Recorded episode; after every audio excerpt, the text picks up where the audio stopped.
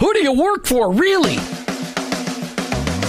Each one of us has a calling. Have you heard this before? Your workplace is your mission field, wherever that may be. You either work for him or work against him, but you work for someone. Who do you really work for? Is it your clients, your boss, your family, yourself, or your Lord? This isn't a trick question. There is a right answer. You're either all in or all out. Are you for him? I am. In fact, I work for him. Hey, Jim, who do you work for? I work for him. I work for Jesus Christ. I wanna be your hands. Let me introduce you to the host of the I Work for Him show, Jim Brangenberg. Welcome, welcome, welcome. You've tuned into the I Work for Him radio show with your host, Jim Brangenberg. Take a minute and listen. I Work for Him is it's not a program that you sign up for. It's a mentality. It's a way of living. It's a permanent shift in your Christ following paradigm. It's a revolution that's happening in the workplace, and it's about bringing the kingdom of God into places where the kingdom is ignored. Keep in mind that your existence in your workplace, it's not by chance. It doesn't matter what you do or where you do it. Whether you're a pastor, a car mechanic, an attorney, a teacher, a mom, a used car salesperson, your work, it matters to God and he expects you to be his representative in your workplace. And in your workplace, to recognize that that's your mission field. And in that mission field, you may be the only Jesus your coworkers and employees may ever meet. Now, I know you've heard me say this tons and tons of times, but every day we need to be reminded that going to work is not just to draw paychecks so we can buy groceries. Going to work every day is an opportunity to be a light for Christ. Each day on the I Work for Him show, we try to bring you the practical, the tactical, the factual, and the biblical ways to incorporate your faith into your workplace. I don't come to you as an expert. I don't come to you as somebody that's got this all figured out. I'm just one guy trying to live my life transparently so that you can maybe gain something in order to be an effective witness for Christ in your workplace. Our paradigm shift is described like this Romans 12 2. Don't copy the behavior and customs of this world, but let God transform you into a new person by changing the way you think. Welcome to the I Work Ram zone. I hope you're never the same. Romans 15:4 says, "For everything that was written in the past was written to teach us, so that through endurance taught in the scriptures and the encouragement they provide, we might have hope. We work with people side by side each and every day that live with virtually no hope because they don't see the purpose. They don't understand life. And they, they're looking to you going, there's something different about you, but they don't really know what it is. We need to be such a bold witness to be able to pray for those people each and every day by name so that you're given that opportunity when they look at you sideways and they're asking you, What is wrong with you? You could say, Ha, here's what's right with me. Jesus Christ impacted my life. My life has never been the same since I met Jesus. Today and every day on I Work for Him, we're trying to challenge the way you think about your faith and your work. Today we're talking about taking the ministry of encouragement into your workplace. We've got Sammie Brooks and his incredible wife, because any godly man who is a godly man has to have an incredible wife next to him, and today he does. Connie is his wife next to him. They've been married 46 years. We're talking about encouragement in the workplace, and these guys have a ministry called Encouragement Inc. Sammie and Connie, welcome to I Work for Him. Thank you. Thank you. I know. I know. Connie's very excited to be here today. Oh, yeah. She couldn't. We can't wait to be on the radio.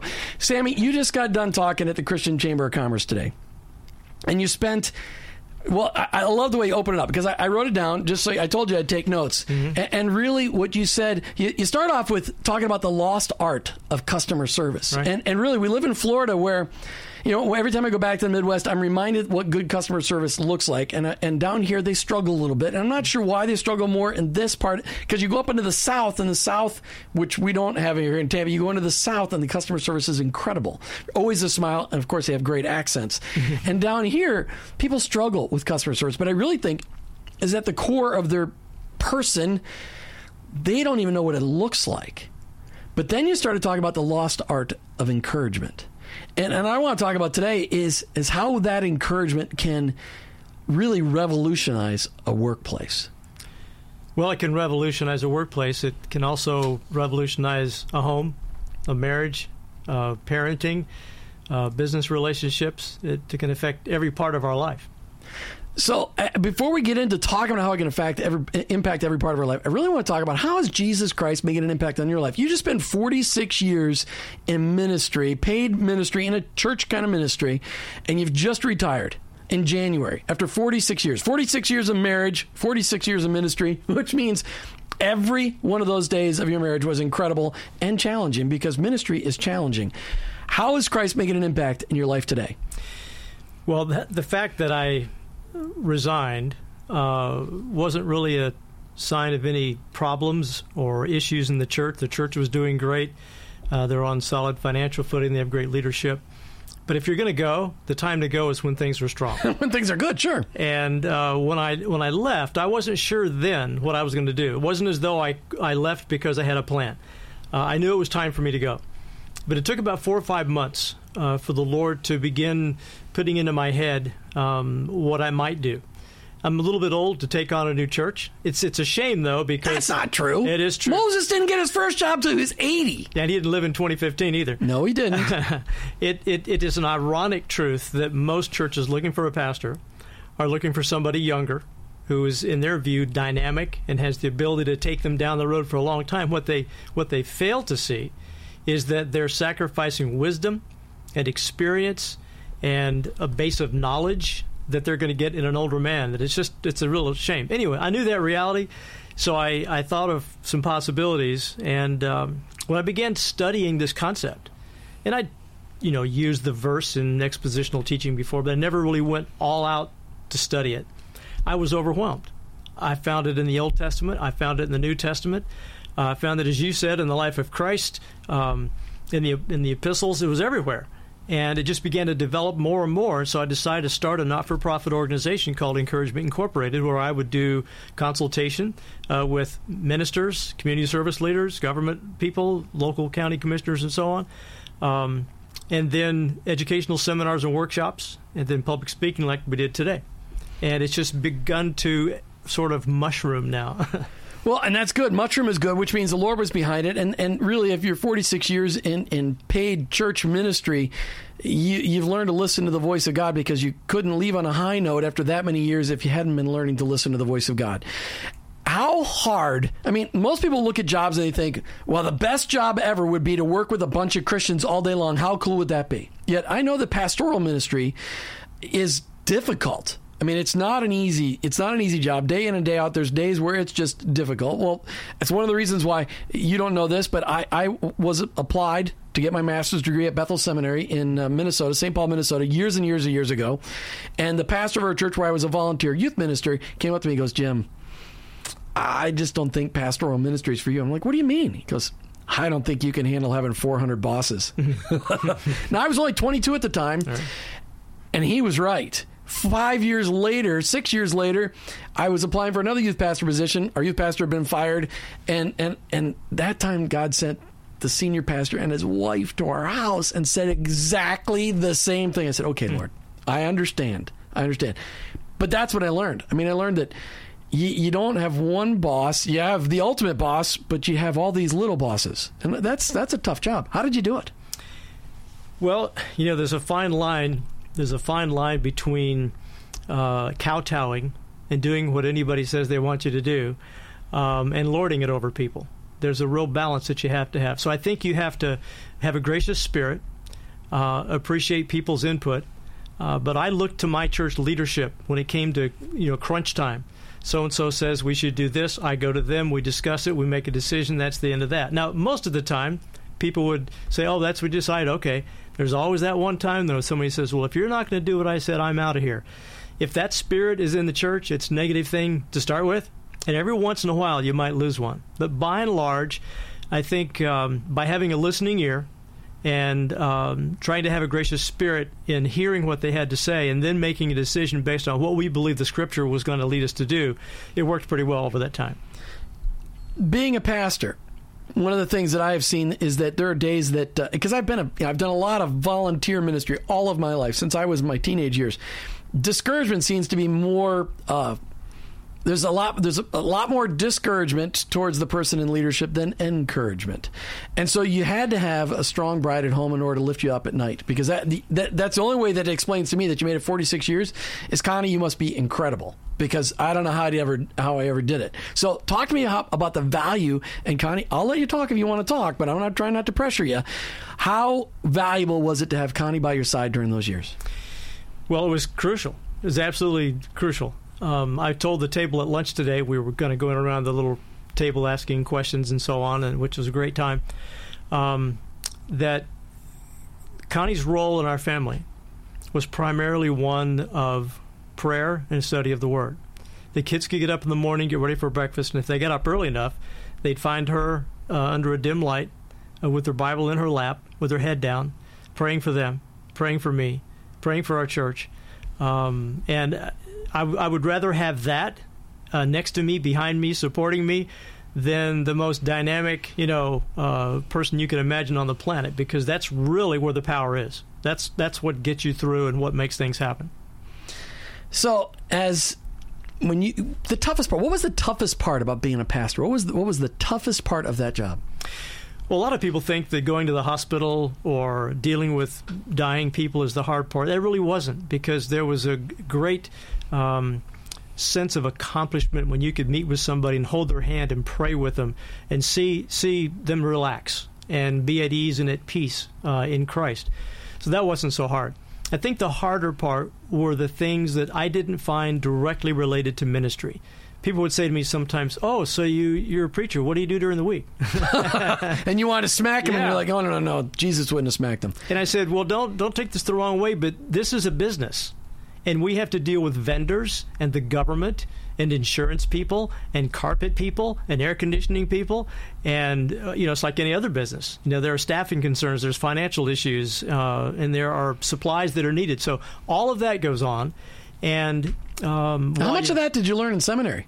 Uh, absolutely zero. Yep. Now you know that that's changing.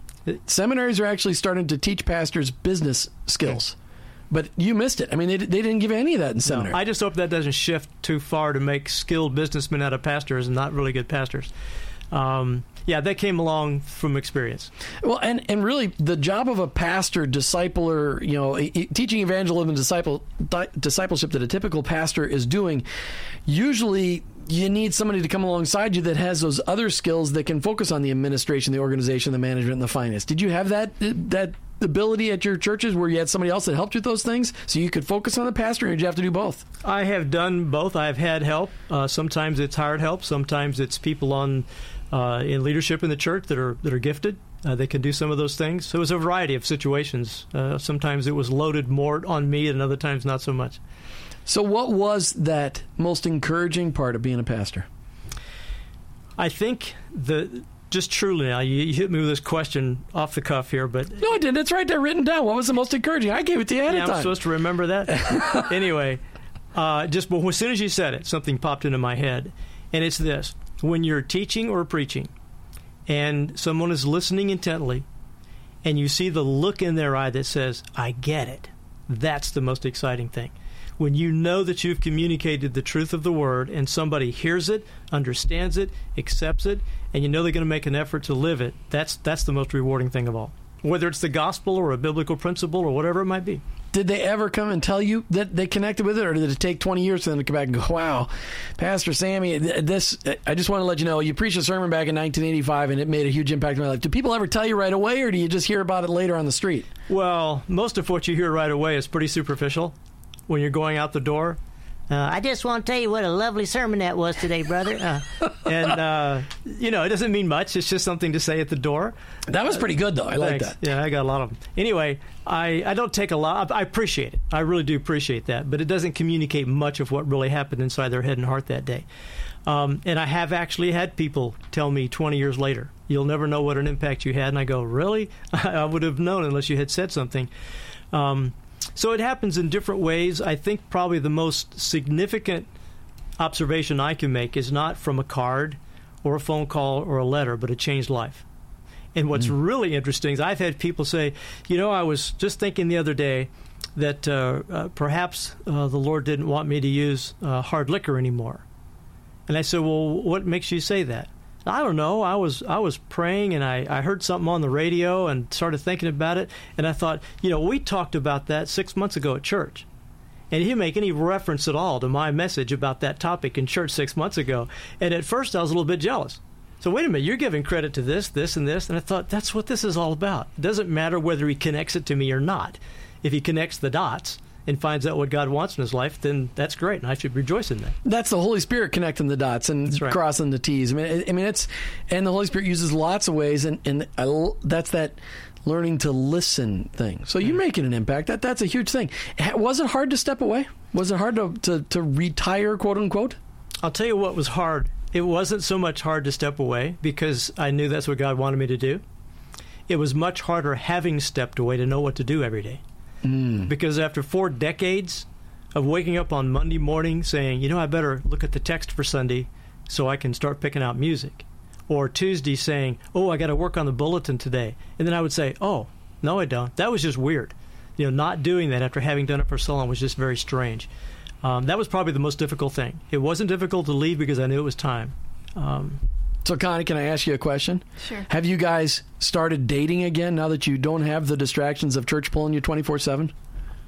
Um, I wouldn't call it dating. Um, we do go out quite a bit, but he's so involved in the chamber and, and community things that, you know, at home that um, I just wave goodbye and where are you going today? And then I'll see him when he comes back. so really things haven't changed a whole lot as far as him being busy. No, we had, do have a marriage retreat cruise coming up here in February. Perhaps that'd be a good time to get away. It'd be good for you. Just cell phones don't work, internet's down. It'd be good. Maybe it'd be a good way for you, good place for you to go. Good encouragement for you. Thanks. All right. So, but you decided to pursue ministry. You retired from church ministry to pursue the ministry of encouragement instead of playing golf and instead of, you know, ah, going fishing or whatever. Why? Why? Well, I have too much energy not to do something.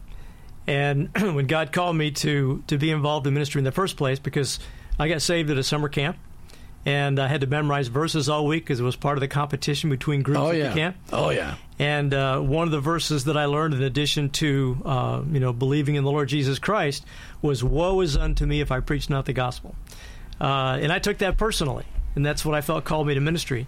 Today we're talking with Sammie Brooks. He's the CEO of Encouragement Incorporated. You can find him online at encouragementinc.org. And we're talking about, we just spent the last few minutes talking about his 46 years of ministry in the church and what that looked like and him stepping away from that. We're going to get into his, uh, what the ministry, the new ministry is all about. Sammie, right before the break, though, you mentioned that you had a Bible verse that you were going to read. So go ahead and read that verse.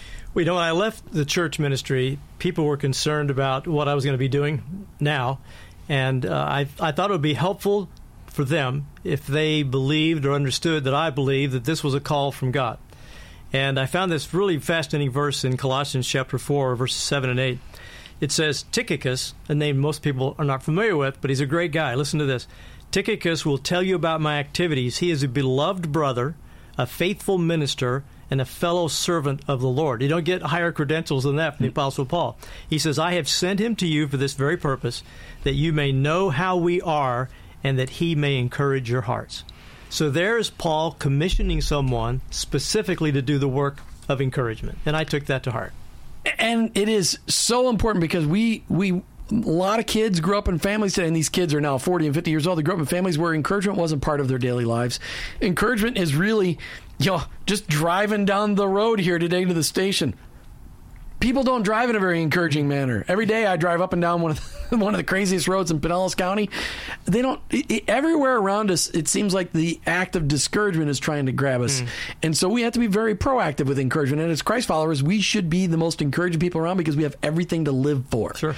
So when we come back, I want when we come back to the discussion, I want to talk about. You said that people can live without food for 40 days, they live without water for a few days, but they can't live without hope. right. I want to I want to talk about that. But it's time now for our book highlight segment. Of course, brought to you by Charis Christian Books and Gifts. The book is Spiritual Leadership by Oswald Sanders. Sa- Sanders, not Barry Sanders' brother. It's Oswald Sanders. He wasn't a football player. The need for talented, vigorous leaders in the church cannot be overemphasized. Such times demand active service of men and women who are guided by and devoted to Jesus Christ. Spiritual leadership stands as a proven classic for, for developing such leadership. In these pages, Oswald Sanders presents the key principles of leadership in both the temporal and spiritual realms, illustrating his points with examples from Scripture and biographies of eminent men of God Moses, Nehemiah, Paul, David Livingstone, Charles Spurgeon, and others. He writes that even natural leadership qualities are God given and their true effectiveness can only be reached when they are used to the glory of God. Get a copy of this book. If it's not for you, if you're not a leader, get it for the favorite leader in your life. Sammie, this how did God lay this ministry of encouragement onto your heart? Well, it was kind of a gradual thing. I didn't. Uh, I didn't have an epiphany.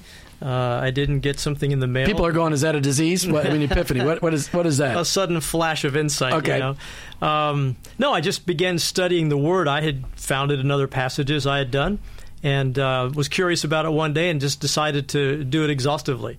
And got the old concordance out and found every form of the Word in the Old and New Testament, and I was just really stunned at how comprehensive it was. Um, and how much it affected our daily lives, and how much a part of uh, who we are in, in Christ uh, is impacted by it. And the more I studied it, the more excited I got about it, the more I wanted to share it. Um, and I said the best way to do this is just to start an organization that has this at its core. You know, you said today as you were speaking to the Christian Chamber of Commerce Tampa Bay, found online at c3tb.org, you said that people can live 40 days without food, they can live a few days without water, but they can't live without hope. How does encouragement and hope, how are those two related? Well, they're related um, both by what the Scripture says, that through the Scriptures we might have hope. The encouragement of the Scripture gives us hope. But in a very practical way, if you think about people who have taken their lives, the people who have taken their lives, if they've communicated before they've done that, they have said that they were hopeless, that there was no place for them to go, there was nothing left, there was no way they could fix their problem, they couldn't get out of their addictions, they couldn't save their marriage, they couldn't resolve their financial issues, or all of the above. And when, when hope is gone, there's nothing left or any reason to live. And if the scripture is a means by which we can replace the hope that's been taken away from us, that's a powerful tool. And so that's what encouragement does. We use the gift of encouragement to put courage into people to give them what they need to do whatever task is ahead of them. Instead of discouraging them, sucking the courage out of them, you're talking about encouraging, putting the courage into them. Yes, exactly right. All right, so let's talk about that how that applies to the workplace because you you've just gone from a workplace of 46 years in the paid church ministry workplace. Mm-hmm. You're going out to meet with business leaders and other, you know, nonprofit organization leaders and talking to them about encouragement and what it looks like in the workplace. What do you what are you telling them? How are you feeding them with that? Well, I, I think uh, as we did today, we talk about the um, difference between being in an environment or a culture that is negative, uh, where there's a critical spirit, where you never get any applause for the good things you've done, versus a culture where someone is acknowledging the good work that you're doing. And sometimes you have to look pretty hard to find the good job, but when you do, it needs to be acknowledged. And when people hear that, uh, it means a lot to them. It makes their day. Uh, and I think that's one of the most important things somebody can do in business leadership is to find a way to invest themselves in their staff and in their employees so that the employees believe that they're actually cared about by the person that they're working for. You know, I think one of the things that the biggest thing that entrepreneurs struggle with as they start a new business is that they work alone. And the only way they get encouragement is from making a sale and making a customer happy. And it can be very, very difficult. I've started many businesses from scratch. And it is it is difficult because I'm a words of affirmation guy. I need I just need I don't need them all the time, but I need them every once in a while to know that I'm not you know being stupid or an idiot or or what. But I, somebody tell me something positive today because I can't you know I can't stand it. And, and it's it's so powerful. But what is also amazing is that when you look at all the leadership books out there, they don't talk about encouragement very often. They they sometimes talk about you know the one minute manager brought out nineteen whatever nineteen ninety five six whatever year they came out. You know the the the the sandwich. You know, uh, say something nice to them, then give criticism and say something nice to them again. So it actually sandwiched criticism and, and encouragement but it is so powerful because we live in a society today where encourage, the, the art of encouragement has been lost. How did you come aco- uh, across that realization, and how does that apply to the workplace? Well, I knew it from, for two reasons. One, because it was not part of my life. Uh, I grew up, I don't know how I got this as a young man, uh, but my idea was um, if you do something right, well, there's no prize for that. That's just what you're supposed to do. If you do something wrong, then you get a lecture or you get disciplined or whatever the case may be. And I found out that from the scriptures, that's just the opposite because there's always a reward given for those who do the right thing. There's a commendation for faithfulness. Uh, there is um, a pat on the back, if you will, from Christ uh, for a job well done. And that pattern there was so different than the pattern in my own life that I realized that I needed to conform to that. Uh, and change the way I was doing business. So that was a real eye opener for me. Yeah, and, and I know that that's cultural because I know that uh, a, a lot of our parents didn't grow up in environments where they were encouraged for doing the right thing. They were it was just expected of them, and if they did the wrong thing, then they got it beaten out of them. And so I know that our parents had to really be very proactive in encouraging us. Some succeeded, some didn't.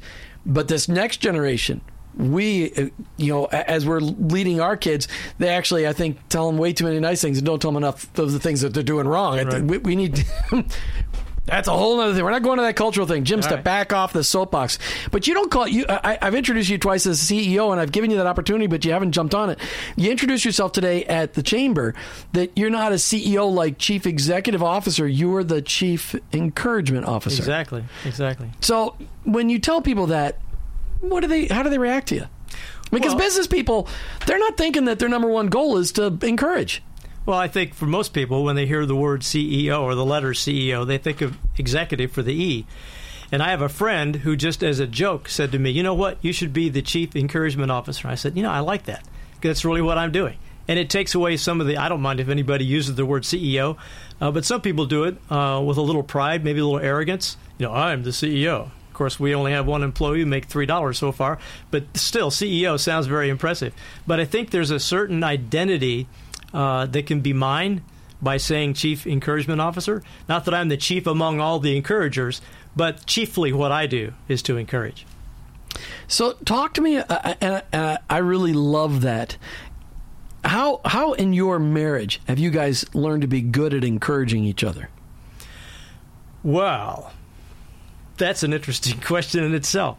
Um, Well, you started a, a ministry called encouragementinc.org. Y- Yeah. y- you- it's something you got to practice all the time. So how do you guys practice it at home? Connie, do you want to help him out here? He, he looked at you first. well, do you remember that conversation we had out in the basketball court a few months ago, where I told you some of my observations about you, and you were kind of surprised to hear it? Yes.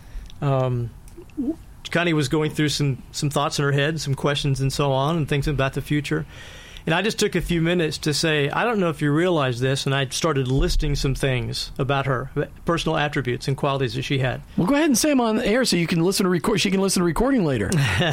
Well, I, I just reminded her of her role in the church and how faithful she was uh, in doing whatever needed to be done. I mean, if it was a nursery issue, a hospitality committee issue, uh, a big thing coming up that had to be promoted and had to have a bulletin board with a pretty, you know, image on it of some kind, um, she was always there and always willing to do whatever needed to be done.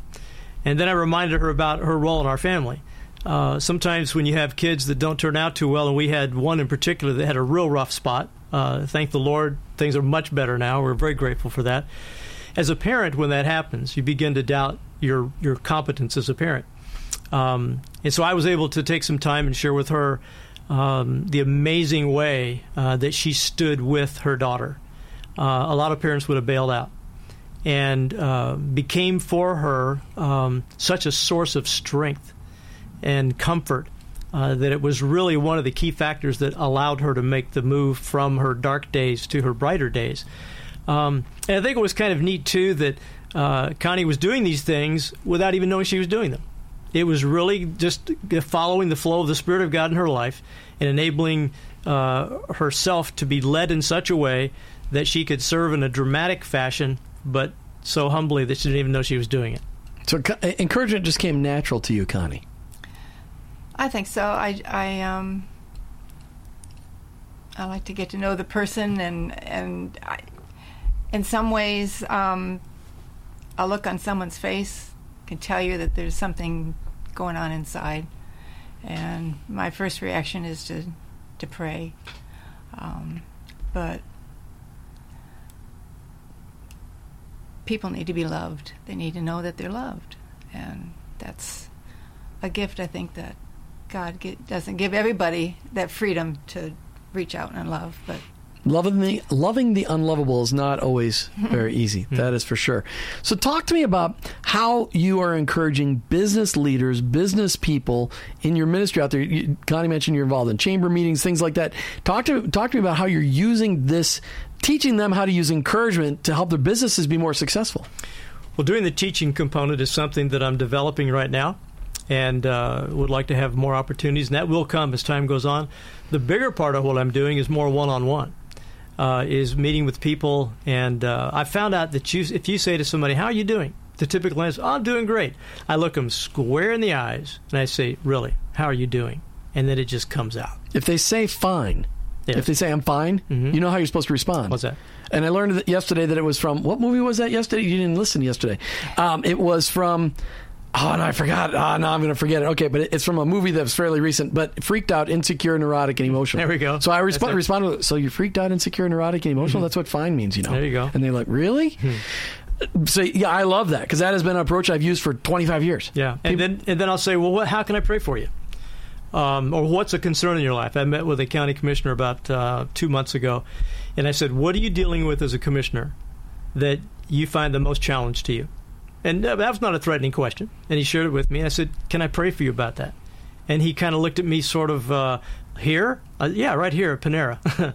okay, uh, took his hand in my hand and prayed with him and he walked away almost stunned with what just happened.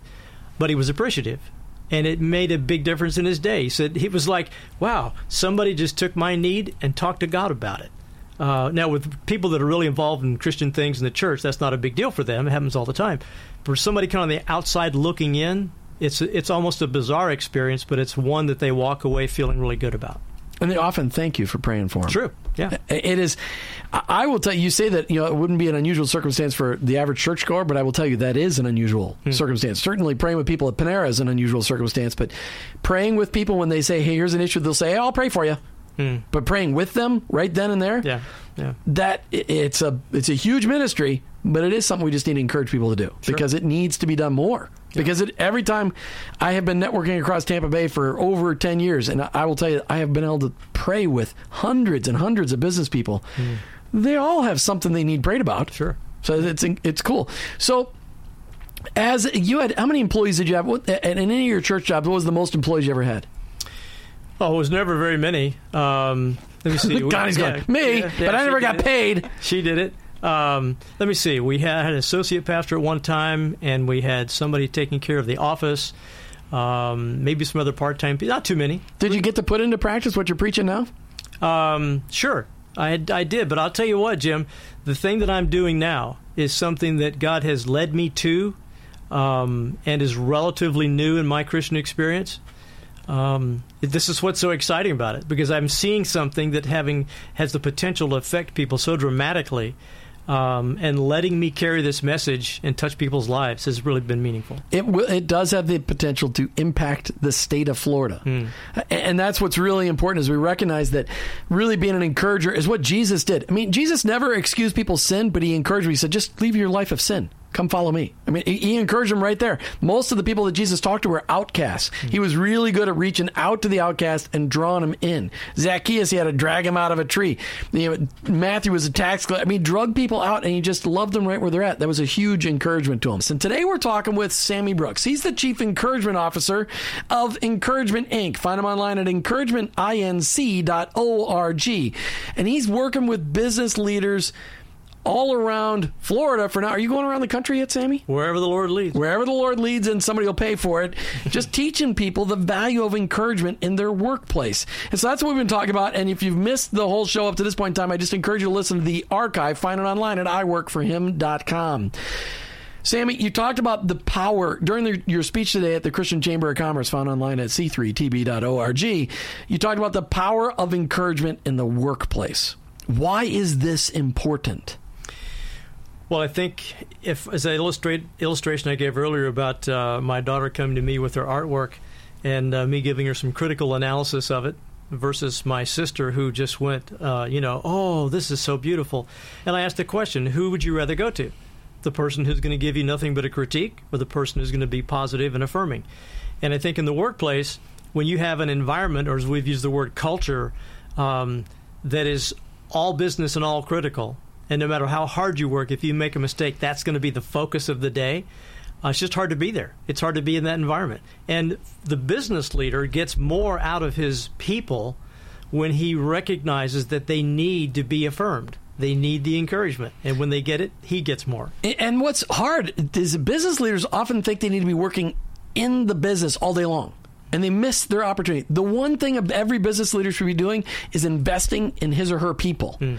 and that investing in encouragement of those people, you will get a ten time return on investment in those people if you will invest in your people. Stop worrying about what you're supposed to do. Get somebody else to do that, and you're what you're supposed to do as a leader of the organization, whatever that may be, is invest in your people because that's what Jesus did.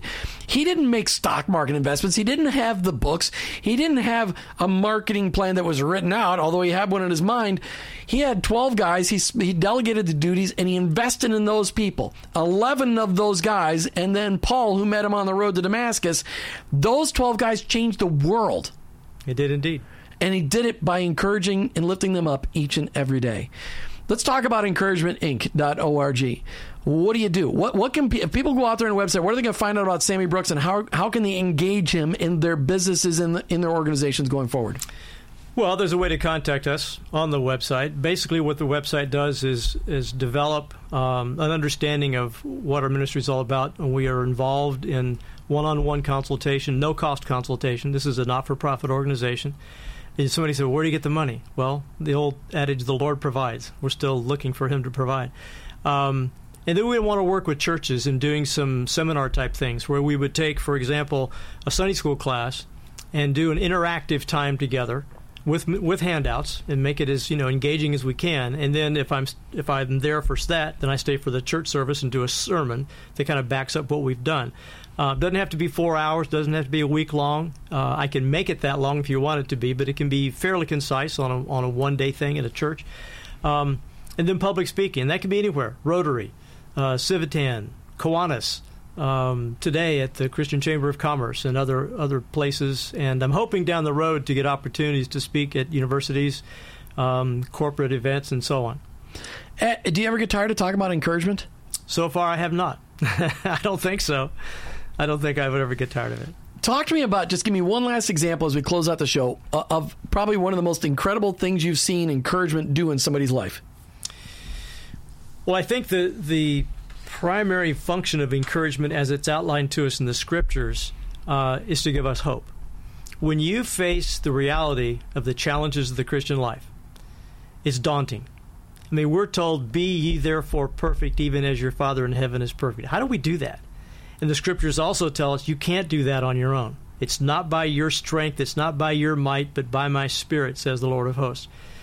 At every point along the way, we're trying to live the Christian life the encouragement that we get from the scriptures and from the Lord is you can do this through me. I will enable you to do this. And when when you recognize or when you see somebody else recognize that it's possible for them to do whatever they have to do and have the courage that comes from God to do that, that is just so rewarding. And that's where we have to end today. We've come to the end of another I Work for Him show. And I want you to go out to iworkforhim.com. That's iwork, the number four, him.com, and click on the I Work for Him Nation flag and join the I Work for Him Nation. I'm looking for people to make a commitment to their Lord to say, I'm going to start praying for my coworkers and employees by name each and every day. Start looking for ways to serve those people I work with each and every day. Look for ways to reach out to them, befriend them each and every day. Look for ways to pray with them when you see that their countenance is down, when you see that something is bothering them. Look for ways to be the best and brightest example of excellence in your workplace each and every day. Join the I Work for Him Nation tonight. Click on iworkforhim.com and then the flag. And while you're on the website, look for huge announcements. Click the banner up at the top. Big announcements, big changes for I Work for Him coming up on July the 20th. Just click on that and you can find all kinds of information on what's going on. Also on our Facebook page, just look for I Work for Him. You're listening to the I Work for Him show with your host, Jim Brangenberg. I'm a Christ follower who owns my own business, but ultimately, I work for Him.